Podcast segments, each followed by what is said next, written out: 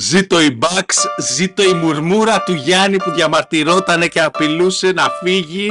Ζήτω η μεταγραφή που έφερε τον Lillard στους Milwaukee Bucks. Μόνο NBA.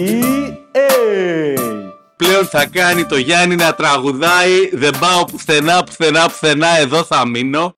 Πραγματικά, βέβαια είναι μεγάλος ο Λίλαρτς ηλικία, δεν λέω, αλλά πραγματικά τίποτα δεν λέει πιο πολύ τα παίζω όλα για όλα για να πάρω πρωτάθλημα από το να δώσεις έναν από τους All Stars σου για να φέρεις την ομάδα έναν παίκτη που έχει 32 πόντους μέσω όρο, βάζει τρίποτα από το κέντρο και είναι πιο κλάτς και από το ίδιο το κλάτς.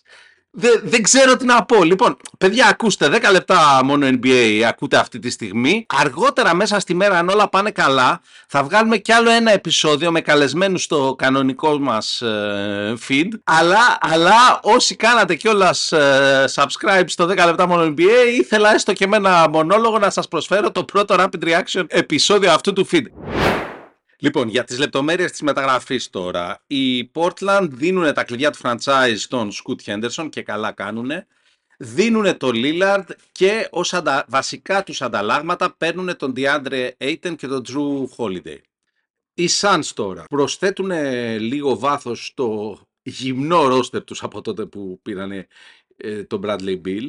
Δίνουν επιτέλους τον DeAndre Ayton ο οποίος ποτέ δεν βρήκε το σωστό fit ε, με αυτή την ομάδα ανεξαρτήτως του ποιοι ήταν στο ρόστερ και ο Aiton πάει να δοκιμάσει την τύχη του με ένα πιο νεανικό ρόστερ στους Blazers. Οι Suns με αυτή τη μεταγραφή παίρνουν τον Νούρκιτς, τον Γκέον Τζόνσον, τον Άσιρ Λίτλ και τον Grayson Allen. Δηλαδή οι Bucks χάνουν και Grayson Allen, αλλά εντάξει, παίρνουν τον Damian Lillard.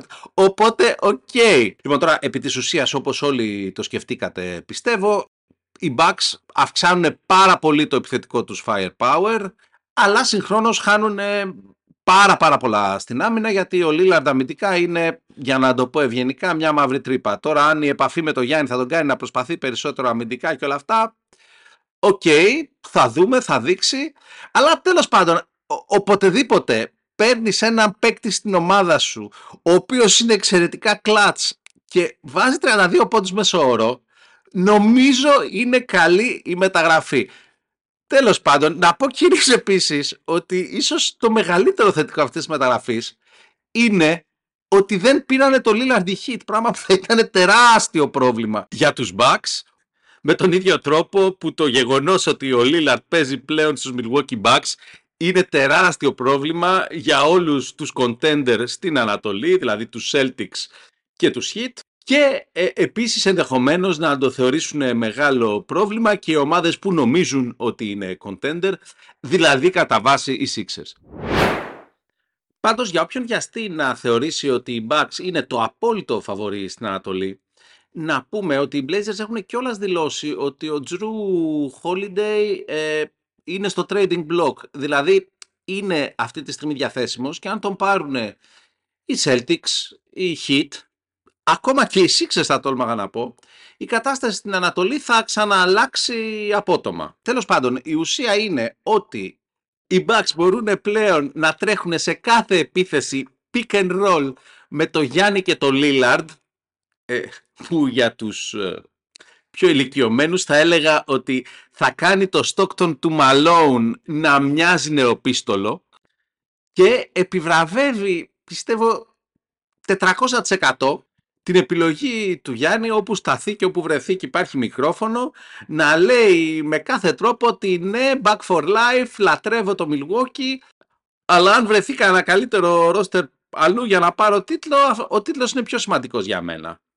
Και κάπως έτσι, το front office των Bucks που το βρίζουμε εδώ και κάνα δύο χρόνια, όπως θα ξέρετε, κατάφερε να κάνει τα δύνατα δυνατά και να φέρει άλλον έναν superstar τον πρώτο, αν είμαστε ειλικρινείς, που θα βρεθεί να παίζει δίπλα στο Γιάννη. Τρίαμβο της μουρμούρας ε, λοιπόν αυτή η μεταγραφή, γιατί εντάξει, να μην θυμίσω τα όλα όσα έχει κάνει και έχει πει ο Λίλαρντ τους τελευταίους μήνες, που ίσως κιόλας με την εμμονή του να λέει ότι θα παίξει μόνο στους Heat, έκανε τους Heat να πιστεύουν ότι δεν μπορούν να τον χάσουν και κάπως έτσι βρέθηκε το παραθυράκι να πάει στους Bucks. Απίστευτα πράγματα. Και όλα αυτά χωρίς να υποθηκεύσουν και το μέλλον τους. Έτσι δώσαν ένα παίκτη 33 χρονών και πήραν ένα παίκτη 33 χρονών. Και το μόνο που δώσαν είναι ένα pick του πρώτου γύρου του 2029 που μπασκετικά, εντάξει, ποιος ζει και ποιος πεθαίνει μέχρι τότε. Είναι σε έξι χρόνια. Ναι, ξέρω, δώσαν και τον Grayson Allen, αλλά οκ, okay, σοβαροί να είμαστε. Παίκτες σαν τον Allen βρίσκονται. Damian Lillard είναι μόνο ένας. Και το είπα, αλλά θα το ξαναπώ. Ε, για όποιον αμφιβάλλει για την αξία αυτής της μεταγραφής, βρες μου μια ομάδα και πες μου πώς θα καταφέρει να σταματήσει το pick and roll Γιάννης Λίλαντ. Και κάπου εδώ ας πάμε στα συμπεράσματα και τις προβλέψεις.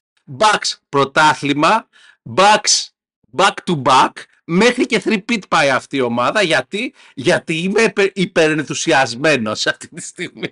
Λοιπόν αυτά για τώρα, ελπίζω να τα πούμε με ένα full length επεισόδιο στο κανονικό μας feed αργότερα σήμερα, θα το προσπαθήσουμε τουλάχιστον. Όπως και να έχει, πάντως περιμένουμε από εσά να πείτε στους φίλους σας που είναι πορωμένοι με NBA να κάνουν subscribe και σε αυτό το feed, παρακαλώ πολύ. Κάντε το rate με 5 αστέρια για τα μελλοντικά φοβερά επεισόδια που θα βγάλουμε. Αλλά μην πολυλογώ, είναι απλά τα πράγματα. Bucks φαβορεί για πρωτάθλημα, Bucks φαβορεί για back to back, Bucks φαβορεί για 3 Τέλος πάντων, με ξέρετε, έχω μια τάση στην υπερβολή. Είμαι ο Παύλος Καπάνταης. Μόλις ακούσατε το δεύτερο επεισόδιο του 10 λεπτά μόνο NBA διάρκειας 6,5 λεπτών. The sky is the limit πλέον για τους Bucks. Είμαι ο Παύλος Καπάνταης και τα λέμε σύντομα. Μόνο NBA.